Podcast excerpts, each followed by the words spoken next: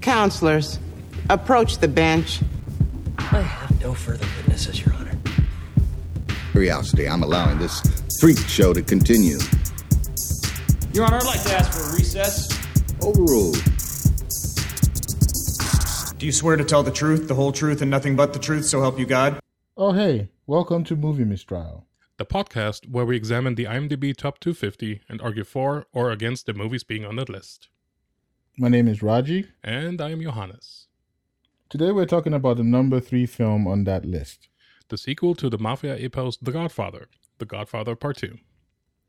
The Godfather Part 2 was released on December 12th, 1974, and it stars Al Pacino and Robert De Niro, and it has an IMDb rating of 9.0 out of 10. Right.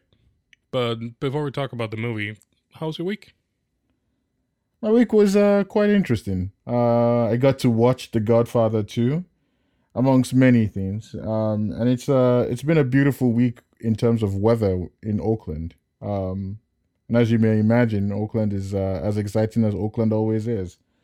um, uh, but it's good. I had a good week so far. Mostly work, but um, I think that the movie watching was definitely a help. Right. How was your week? Yeah, yeah, same. Uh, busy at work. Uh, I watched a bunch of movies. Um, went to Dream Horse yesterday, which is Oh, nice. Uh, it's not going to be on this list, I don't think. Ah. but it has Toni Collette. I like Toni Collette. Uh, yeah, and then watched Godfather Part 2. And I have a lot of things to say. All right, cool. Cool. So let's talk Godfather 2. Let's figure out uh, who's going to be on which side. All right, sounds good. All right. So, um, heads or tail? I'm gonna go with heads again. Heads again. Let's let's see what happens here. Heads. Wow, finally get mine. Uh, and I'm gonna surprise you here. I'm I'm gonna go. I want to argue against the film. Uh, I was hoping you would not do that. I kind of knew you were gonna go hard against this film because we had a preliminary discussion yes. about The Godfather Three. um, so I want to put you in a, as uncomfortable a position as you uh, as you don't want to be. Fine. No, I mean this is a masterpiece. I was just trying to trick you. All right, then he's gonna make uh, it's gonna make for a good discussion. Yes, yes. All right. Before before we go into it, uh, let's hear a little synopsis. The Godfather 2. We follow two timelines. One tells the story of how Vito Corleone became a mafia man. The second picks up where The Godfather left off. Vito's mother and father are killed when he was a child in Italy. He escapes and moves to New York. Meanwhile, an attempt is made to kill Michael. It fails. While Michael tries to figure out who did it, he ponders making a deal with one of Vito's old buddies. Meanwhile, young Vito joins up with the guy who robs a rich person's house. A local thug tells them he wants some of the money they rob. Meanwhile, Michael discovers that his brother betrayed him and that Vito's old buddy was behind it. Meanwhile, Vito kills the local thug and becomes the new local thug. The head of one of the other families who opposes Michael agrees to testify for the government against him. Vito kills the man in Italy who killed his parents. Michael kills his brother, convinces the government informant to kill himself, and kills Vito's old buddy. The witness will address this court as judge or your honor. Ladies and gentlemen of the jury, and by the jury, I'm referring to you, the wonderful people listening to us. Today, I'm tasked with the unenviable job of arguing against what is considered one of the best movies of all time. It's no surprise that a lot of people like it, and I do not begrudge you your love of this film. But does this movie deserve to be the third best movie of all time? My arguments are going to be focused mainly on the characters of Michael Corleone and Vito Corleone, and their incredible maliciousness throughout the film. Some would argue, as the head of the mafia, your role is to be ruthless, but the movie leaves neither with any redeeming characteristics to focus on. From the tragedy of Fredo to the tragedy with Kay, this movie is about men living with their God complex determining whether someone lives or dies. They fail to accept the consequences of their actions though one approaches it better than the other. This is a long, drawn out film about the downfall of Michael Corleone into a character we should despise in our society, and the film leaves a lot to be desired. Thank you, jury. Dear jury, I strongly believe this movie is telling us a story about the ultimate betrayal in the context of family. Uh, I think the center point is how a family that works on many levels, both the personal and the business side of family, uh, in, in this case, gets so intertwined and corrupted by power that you that certain people mostly fredo takes over power over family.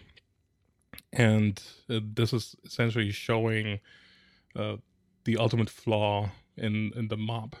And i think this movie tells that story brilliantly i argue that the the concept is essentially blood is thicker than water unless you get corrupted by greed. This movie starts the story by telling us the backstory of Vito Corleone, and then intertwines it with the story of Michael, um, following what we've seen in Godfather One, and we see how uh, the corruption can uh, infect the family and ultimately cause the downfall of it.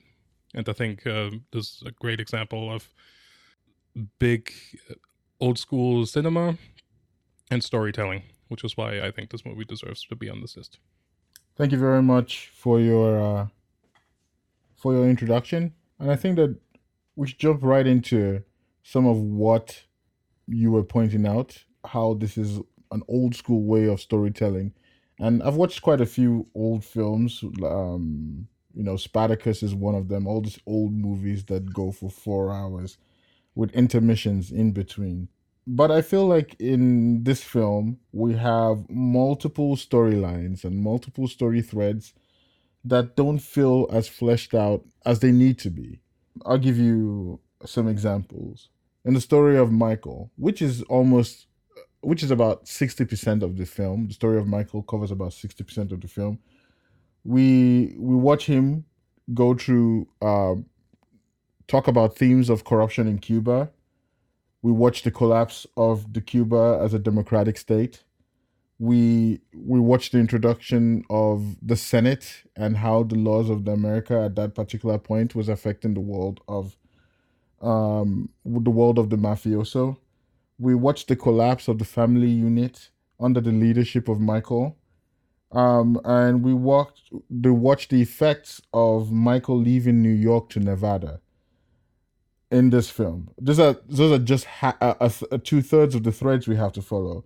We also watch the mafioso in Italy, the plight of immigrants in America, the corruption in the neighborhood uh, of Vito Corleone, the rise to power of the Corleone family under the guise of Vito Corleone, uh, the foundation of family for Vito Corleone, and the theme of revenge.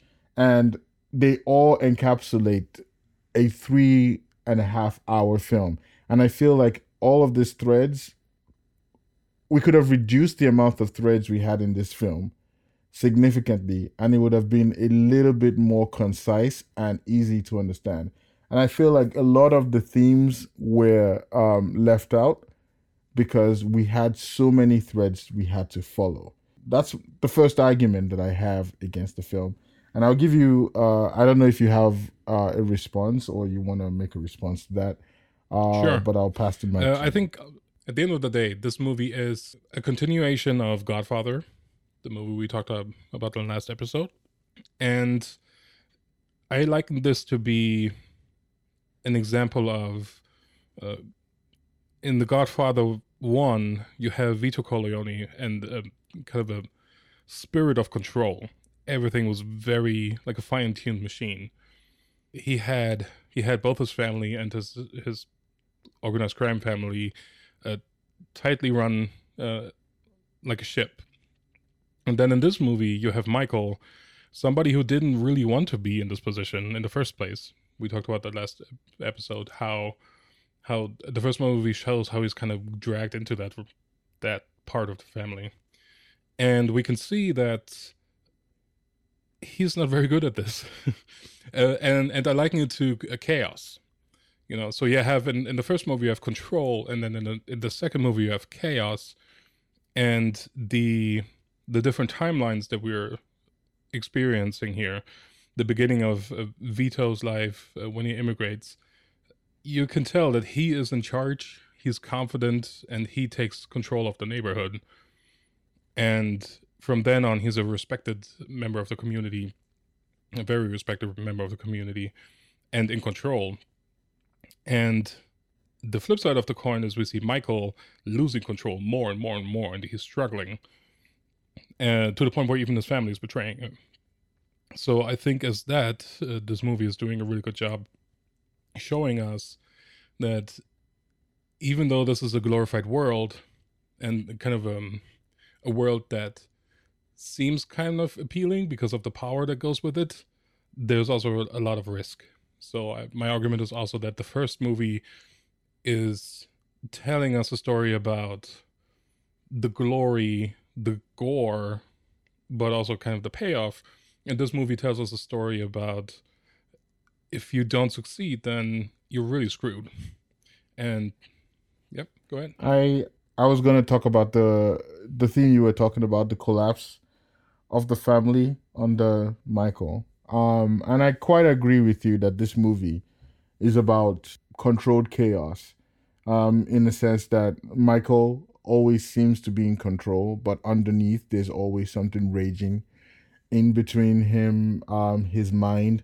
Um, and uh, we get to see um, him lose his temper many times in this film um, because he couldn't quite control. And I agree that he was somewhat reluctant in taking over the role. And, you know, at some point, I, I was beginning to wonder if Tom Hagen was not the better person to be leading the, the family because, you know, Tom Hagen seemed to have a lot of things under control. And he was always destined to be the person, but because he was not um, Italian or Sicilian, he could never be in charge.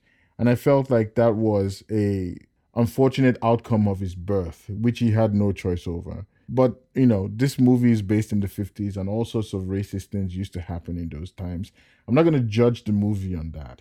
I'm going to judge the movie on the fact that Michael is the lead character and they made Michael so unlikable throughout this film. The moment he gets shot at in his bedroom, he has a meeting with Tom Hagen. And the first thing he says to Tom Hagen is, Hey, you know, I've always loved you as a brother. Um, I've always considered you to be a brother of mine. Um, and I want you to take over the family while I'm gone. And he goes out and he does his deals. Um, but at the end of the film, when they sat down to have a discussion before they killed um, Fredo, um, he had a discussion with Tom Hagen where he says, you know, he's questioning his decision um, to have a discussion with another family about taking over some hotels in Nevada, in Las Vegas. And he looks at him with disdain and disgust because of his paranoia. And Tom Hagen has to say, Why are you doing this, Michael? Why are you saying this to me? Um, after all that Tom had done for him, how Tom had gotten his hands dirty as a result of, you know, things he had to do for Michael. I just felt like Michael was cold hearted in every single decision he made. And as a viewer who wants to root for the character, it felt very difficult for me to watch this person make bad decisions after bad decisions without paying for the consequence. And I'll give you another example before I pass on the mic. Um, I feel that his relationship with Kay was also very horrible. Outside of the fact that most of what we needed to see happened off screen, because we were trying to close many threads. Um, and I'll give you another an example of one thing that happened off screen.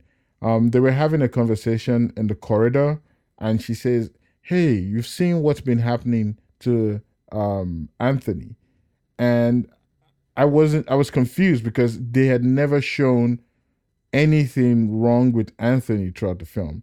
And I feel like, you know, it would have been nice if we had taken off the Senate hearing to see more of the family life, irrespective of that, you know, irrespective of that, we still had to watch him um, get angry with Kay and slap her. And, you know, ironically, that was a real slap, uh, by the way. I was actually surprised that they went with that. Uh, but he slapped her because um, she poisoned the well by saying that, you know, she had an abortion and she had to get rid of the devil and not bring another Michael to the world.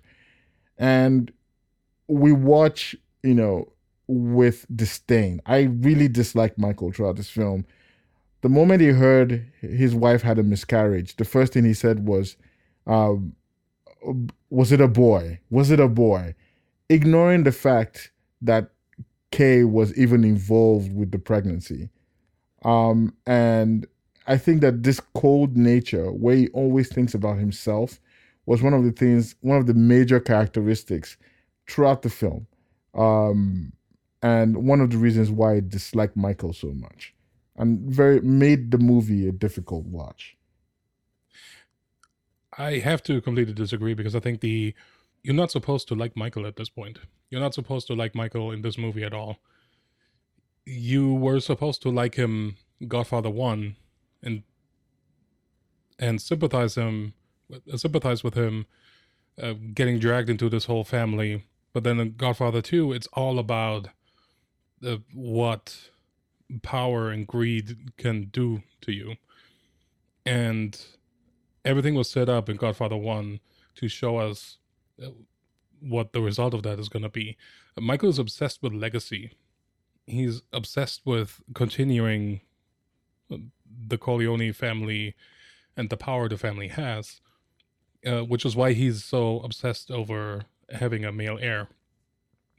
And he probably recognizes that time is kind of running out for himself.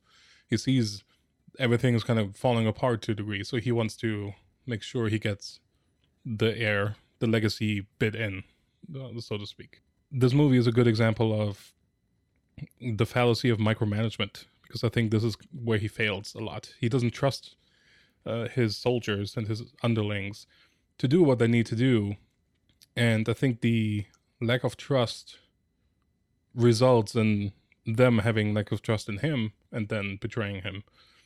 And I think that's that's a, a great way to display this in the example of a mob family because everything is centered around trust everything is centered around having such a tight knit group uh, where nobody talks, where nobody goes behind your back. And to think this movie is, is fully on board with telling us if you go against this and if you don't trust the people that you're supposed to trust, then that'll be your end. And I think that's the whole point of the movie.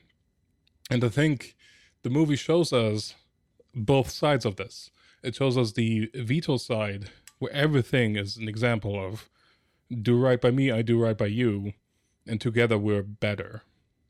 And then we have Michael's side, and that's the complete opposite because he just doesn't trust and he doesn't fully understand the inner workings. Because he was set up technically he was set up to fail if you think about it because in godfather 1 he never wanted to, to do this in the first place. In this movie even fredo says i was supposed to be the person. Like i i was i'm the older brother. What what are we doing here? Uh, of course he's going to try to undermine his younger brother. And i think that's the the whole point of the movie. Don't don't mess with family like trust the blood is thicker than water.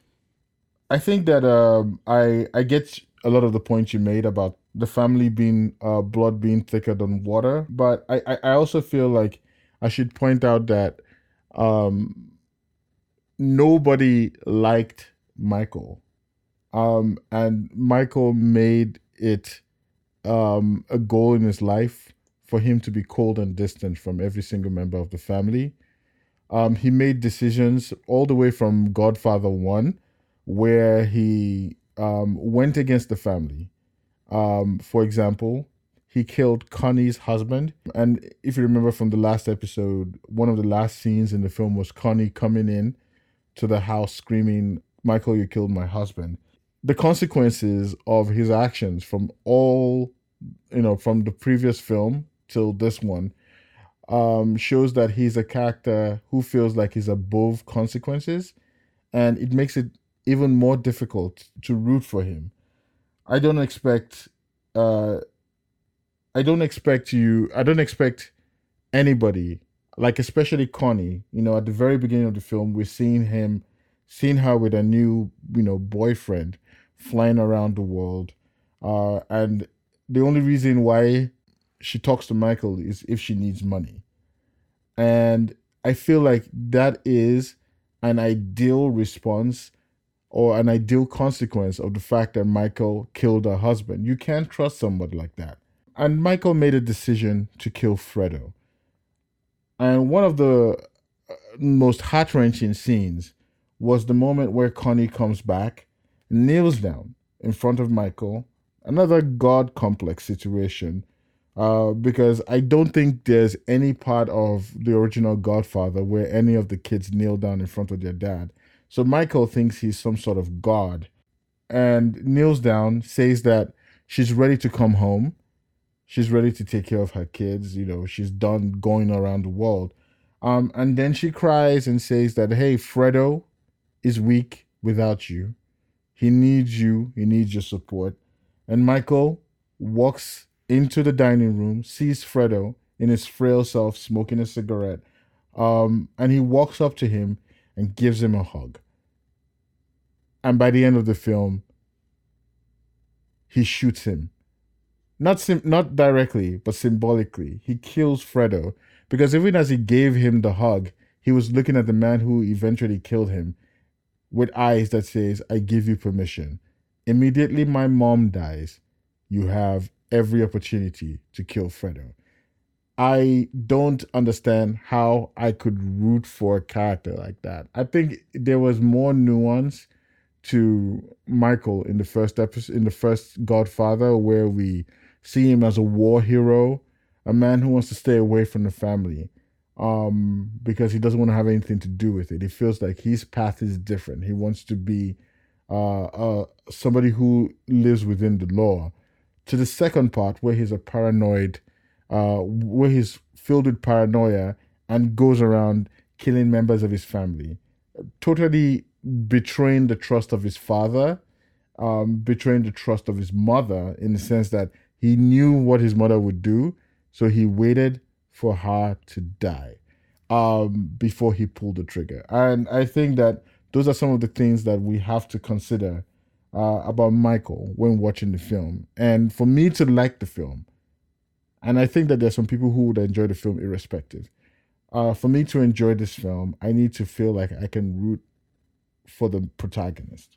I think the point is not that you're supposed to like this character. I think quite the opposite uh, you're supposed to witness his downfall. Uh, I have to correct myself in saying that he's looking for a male heir. He already has a male heir, but I see this as an example of history repeating itself, where the firstborn son and his brother Fredo might not be the best choice. So he's he's hoping for another option that might be more closer to him. We see Anthony as being kind of a weaker son and not having that the the qualities of, of a mafia person. So I think Michael also saw that and that's why he's so driven to get another heir. As far as Fredo goes, I think Fredo is the person that always wanted to have power that got run over by the circumstances and by Michael.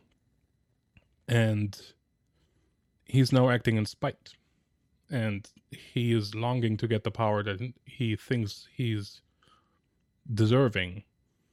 And he's doing the ultimate sacrifice. He's going against family which is something you should never do. Blood is thicker than water.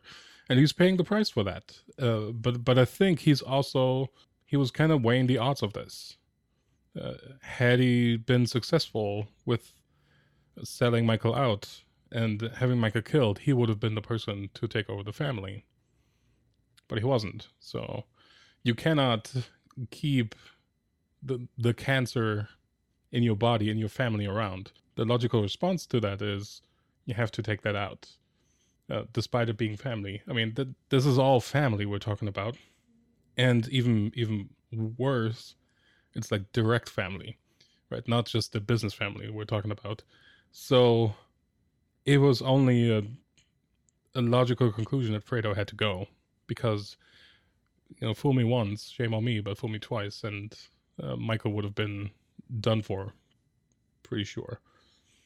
And then you mentioned Connie was kind of submissive. I think this is going back to showing respect in general, respect for the the position Michael is in, respect for the power that Michael has, and it is kind of a, a subordinate. Like she she shows that she's literally below him um, because she's seen what he can do. So it's just uh, she she's just falling in her place in that regard, and I think that that makes sense for the character. Uh, you may not like that, but I think that's what needs to happen here. In the first movie, one of the things that I mentioned when we were talking about The Godfather Part 1 was that all the characters were flat except from Vito Corleone.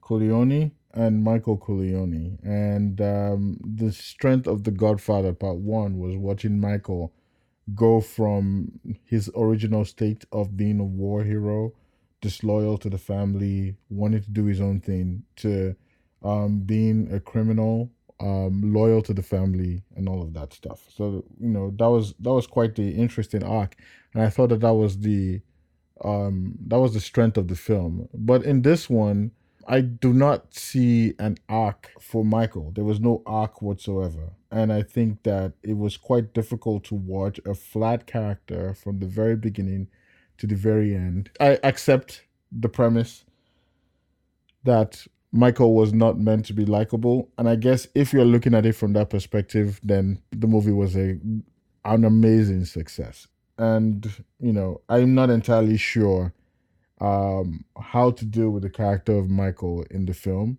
given uh, the fact that he's such a flat character. And some of the dis- decisions he made were very difficult to watch.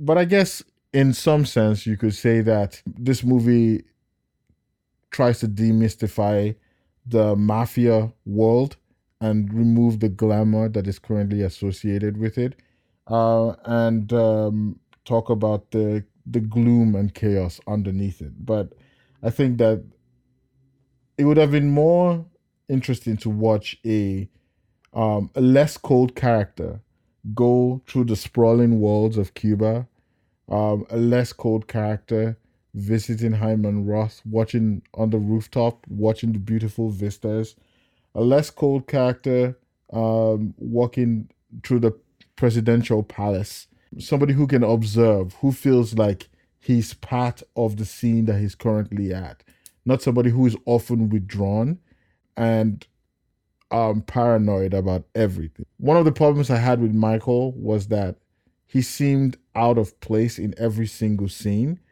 because he was out of place. He was, um, he never took in where he was at. He always seemed uh, distant. I think you're making my point there. Um, go on. Like, he he was out of place in the scene because his character literally is out of place.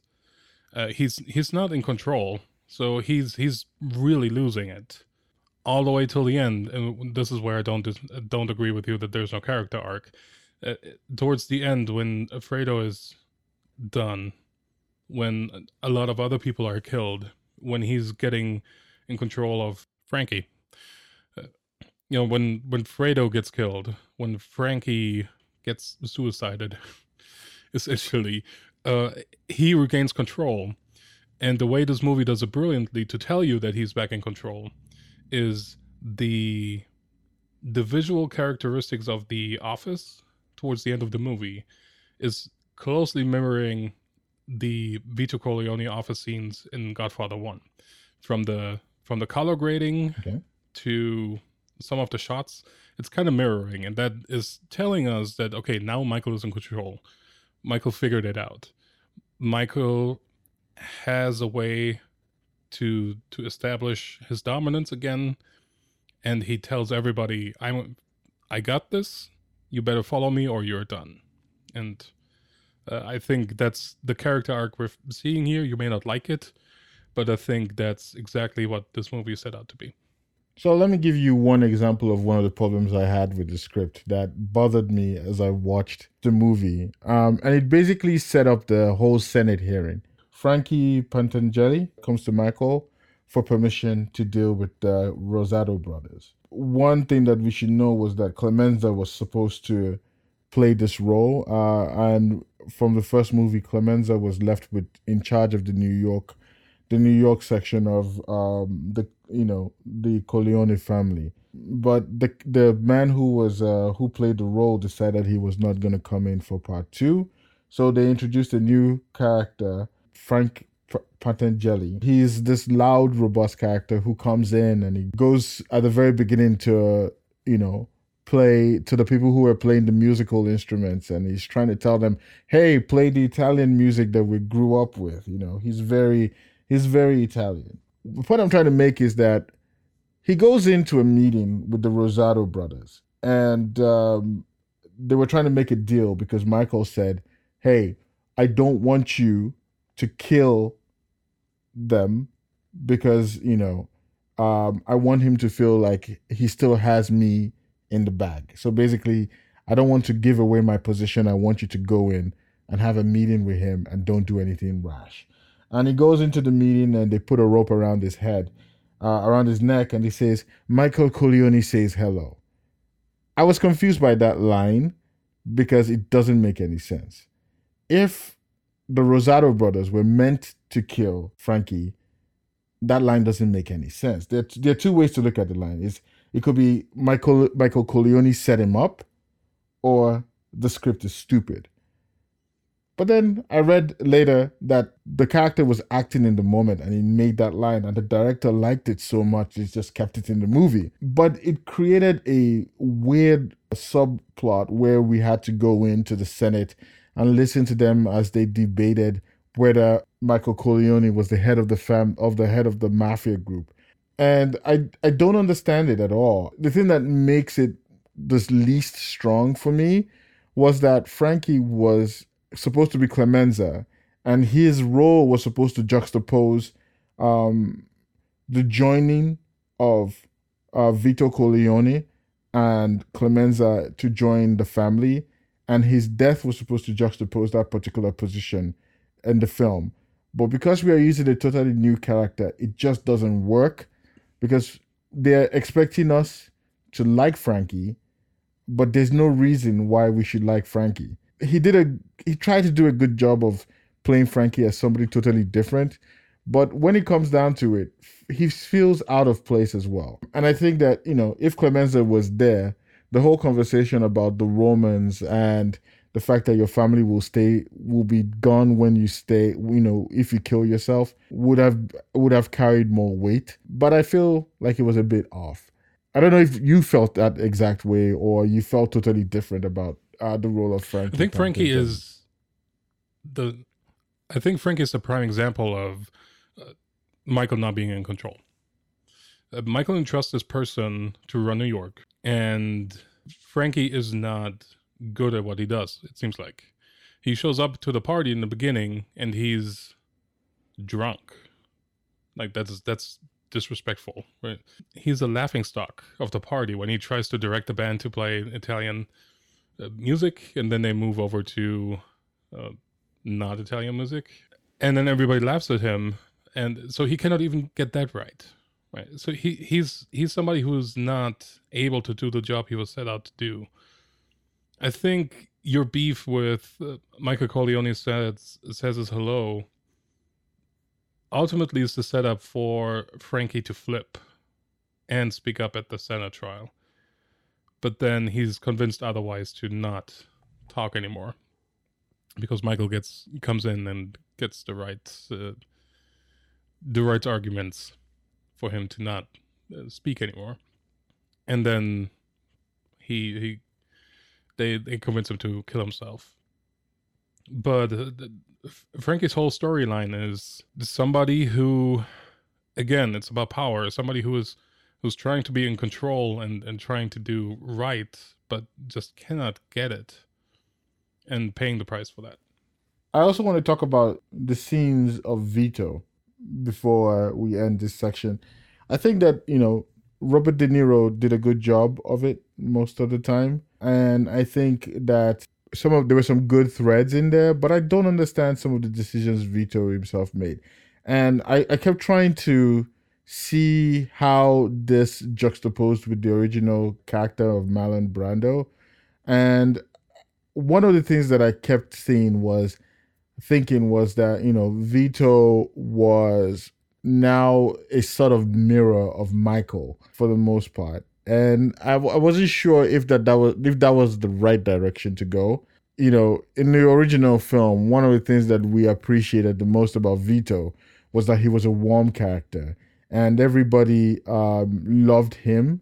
People came to him for direction. And I don't know, maybe time may have smoothed some of the edges around Vito, but I feel like um, the character of that Robert De Niro played was more of a Michael with some warm sensibilities than a Vito from The Godfather one. So there was like a separation.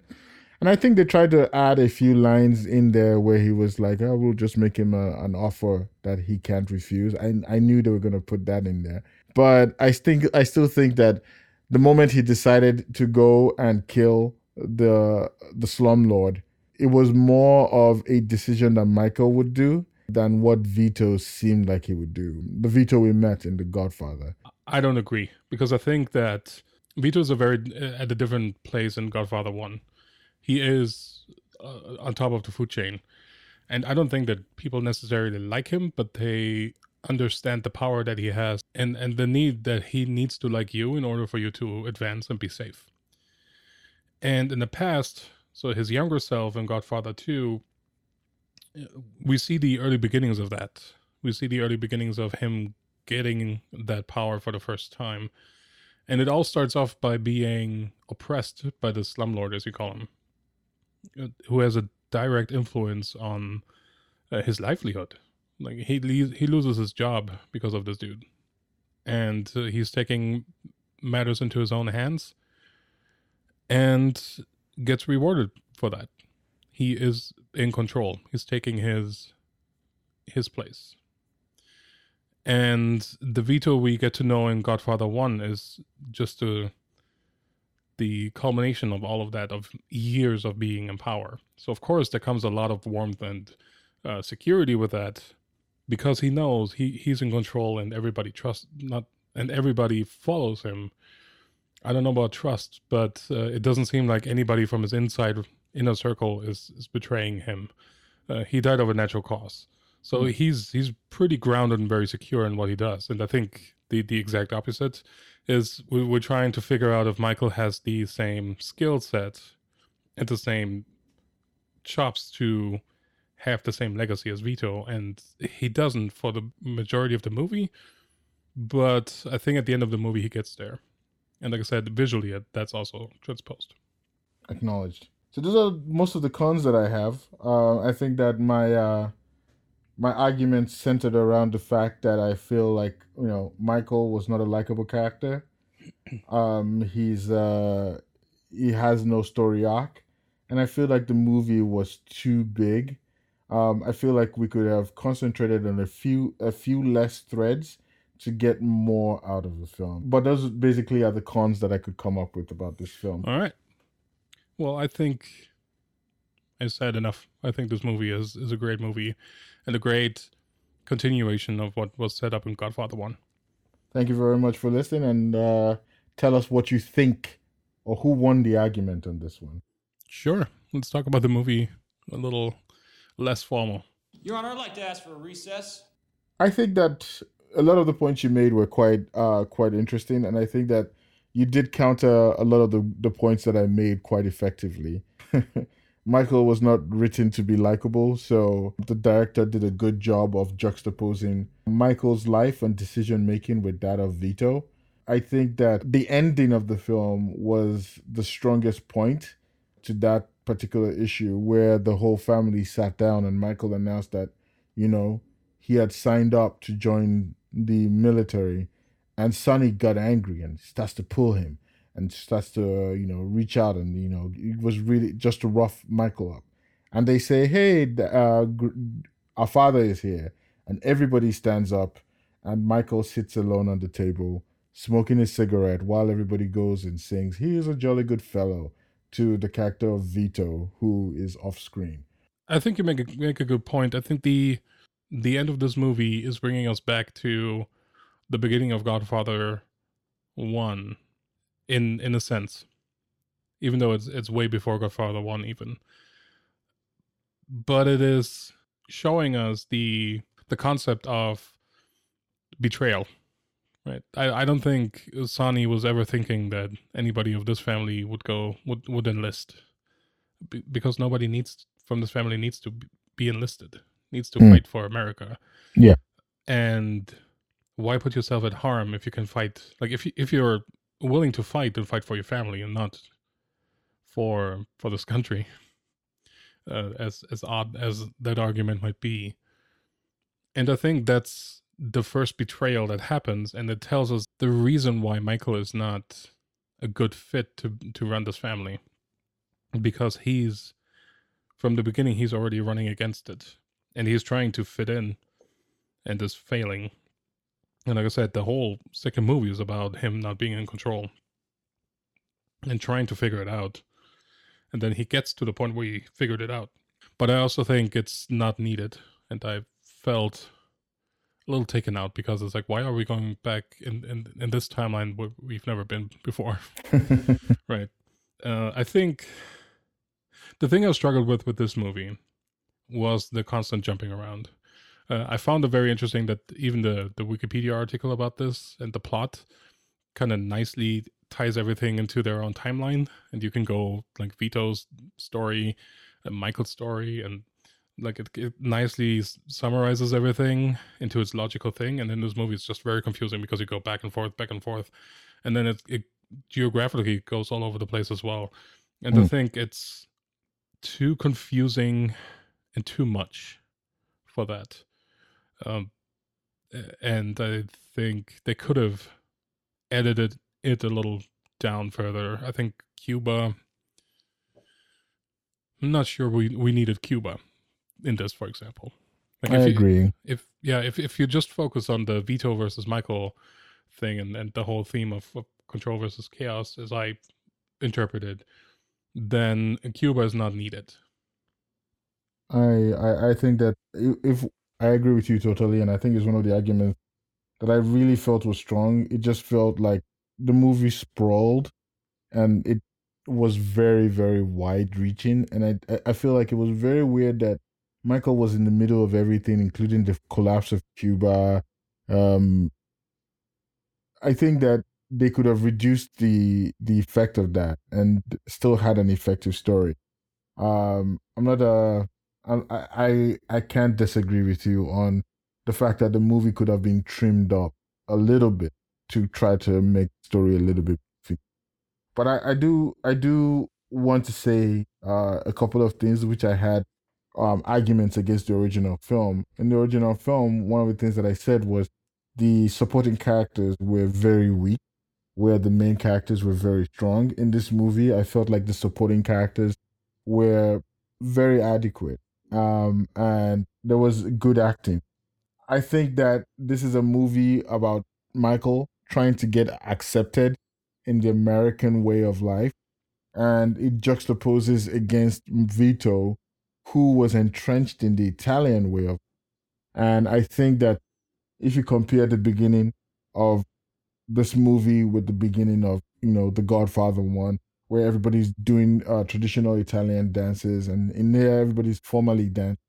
Um, and the senator who comes to have a discussion with Michael in the room, and he was like, "I don't like you," and he says all sorts of racist things to Michael, something that you'd think you would never happen uh, if it was Vito. Uh, yeah. And you you realize that definitely Michael is way over his head, and he can't control the current. Yeah, I think it, you you make a good point. It's it's telling us a story about old school Italy and new school America. And it also tells us how out of touch he is and and again, kind of how how he doesn't trust. Uh, I think it's fascinating how in Godfather One, Vito is not really at the party that much. I don't think you see him that much. In this, he's he's all over the place. He's in the like he's doing business meetings, and then he's on at the party, and then back in the business meetings, back at the party. And I think it's just kind of a subliminal thing of like he he's strugg- struggling to to be in power, but he's also kind of micromanaging. That's what I meant with with my micromanaging argument. Like he's he's not fully settled, and and he ha- he doesn't have that um, that je ne sais quoi of a of a real don in a way. Yeah. That, that he gets the respect that he thinks he deserves. Uh, and and further, even the the senator, like I said, like it's outrageous what the senator says to him. That would never happen with Vito.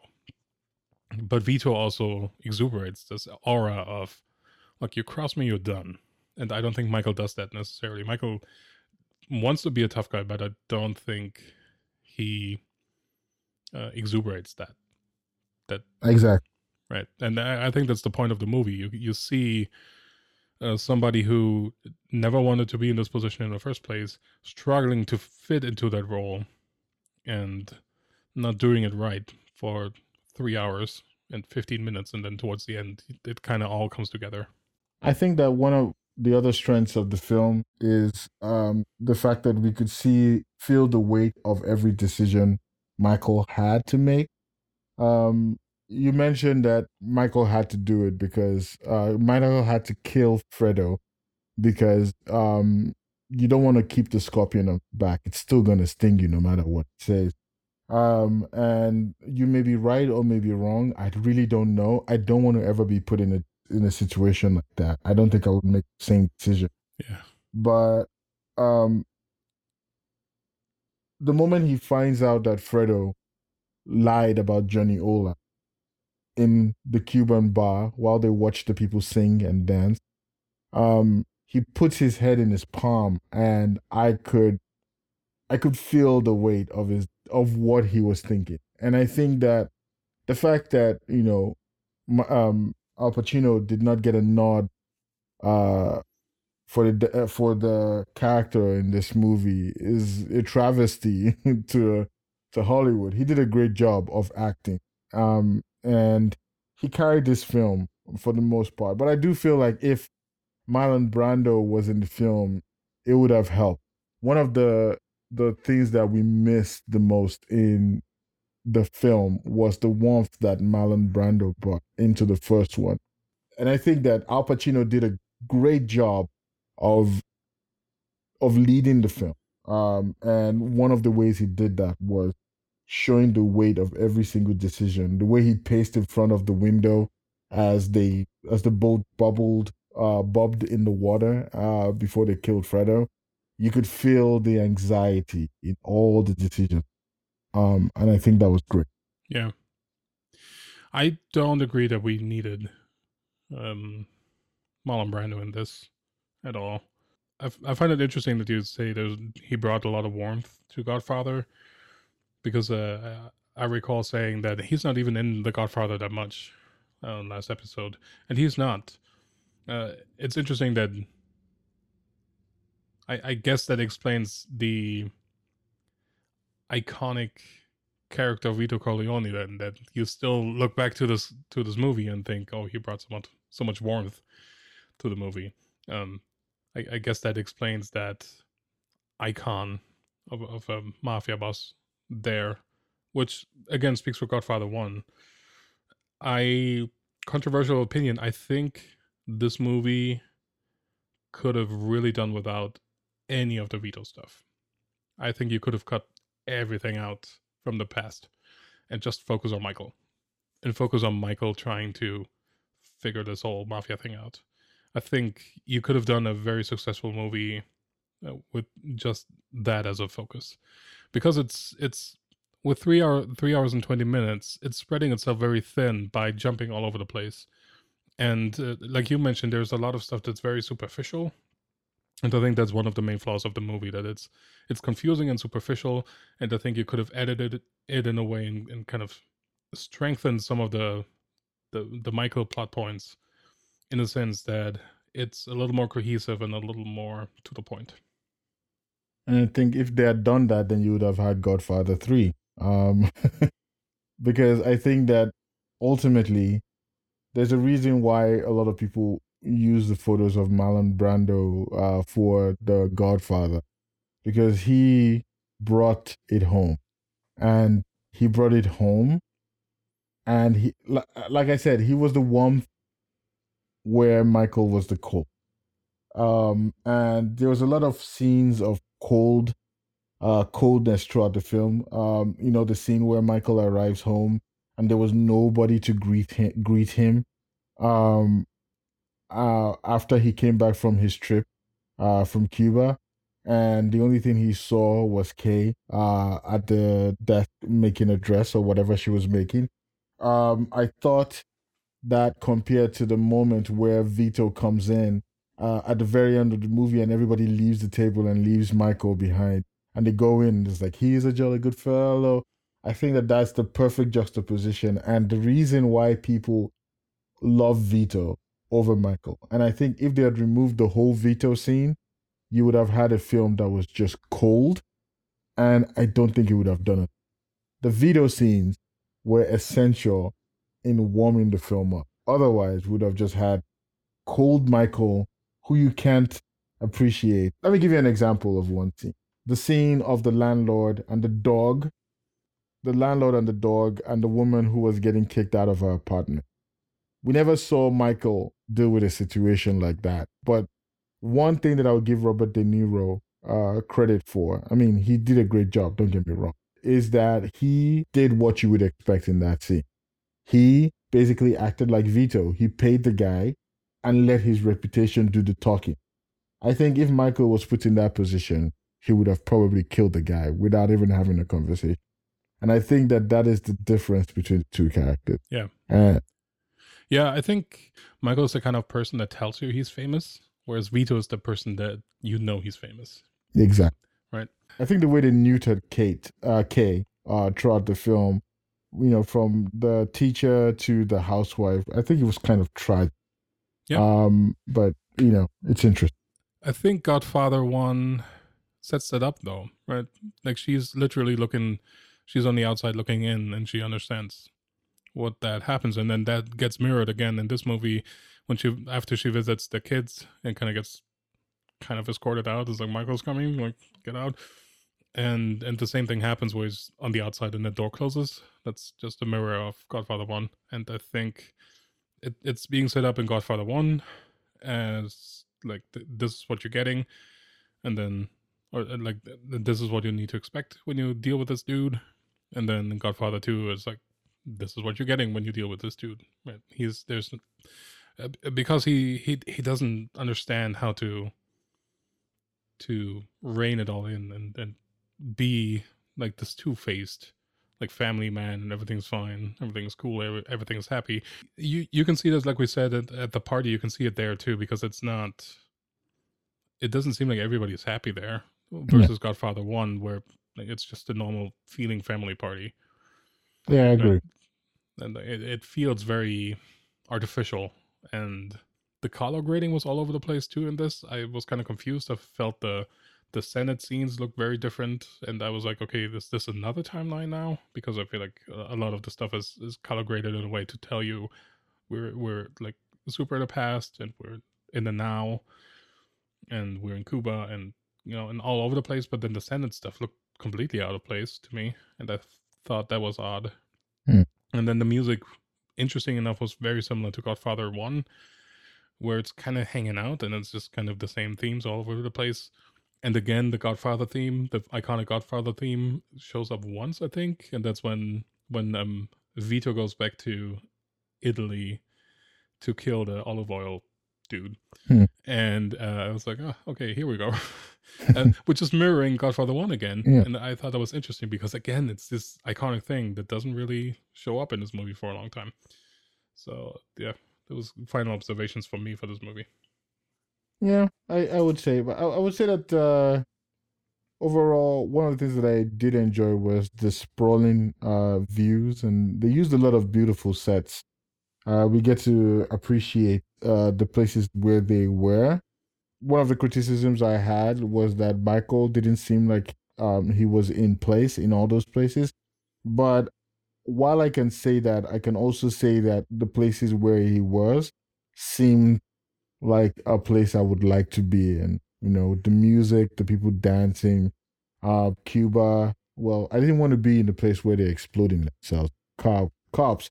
But um, they did a good job of making the places seem elegant and um, somewhere you would like to be. Oh, I thought uh, another point on on uh, violence. Uh, I felt the this movie had uh, violence on a very different uh, level because again it was very personal at this point. Hmm. Right? Like killing your brother, uh, even though you don't you see it from afar. Again, you you're kind of a um, just an outside person looking, and and then uh, you know um, it, it was I didn't lose the baby. It was an abortion. Like that was so so gruel and cruel in a Yeah. way. But but but again, it's her taking control over him, right? She was asserting dominance over him, and, Exactly. Right? And um, I, I felt I felt that was super powerful, but also like, oh, this is this is pretty tough. like, you know, An abortion, Um, Michael. Just like our marriage, it's an abortion. Something that's unholy and evil. It was quite. It was yeah. It was definitely tough to watch. yeah, But but I don't think she actually had an abortion.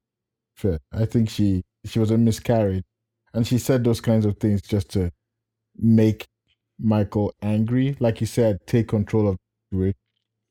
yeah. But but that tells her that she's smart enough to figure out that that's exactly the thing that would trigger him, and that that's exactly the thing to to get control over him, and he hasn't figured that out. Yeah. about himself even, right? And that's that's his downfall throughout the movie that he doesn't really figure out what uh, comes back to harm him. Exactly. Well, So yeah, uh, let us know what you think, and uh, let's vote on Twitter, and, and let us know who who did the better argument. please uh, cast your vote on Movie Mistrial on Twitter and uh, Movie Mistrial on Instagram. Follow us on YouTube. We have a channel, and you would guess the name as Movie Mistrial, and on Facebook. And you can also send us an email at uh, contact at moviemistrial.com, and you can check us out at moviemistrial.com. I think uh, next time we'll talk about The Dark Knight. I'm looking forward to having that discussion. Yeah, me too. Thank you very much for listening. Thanks.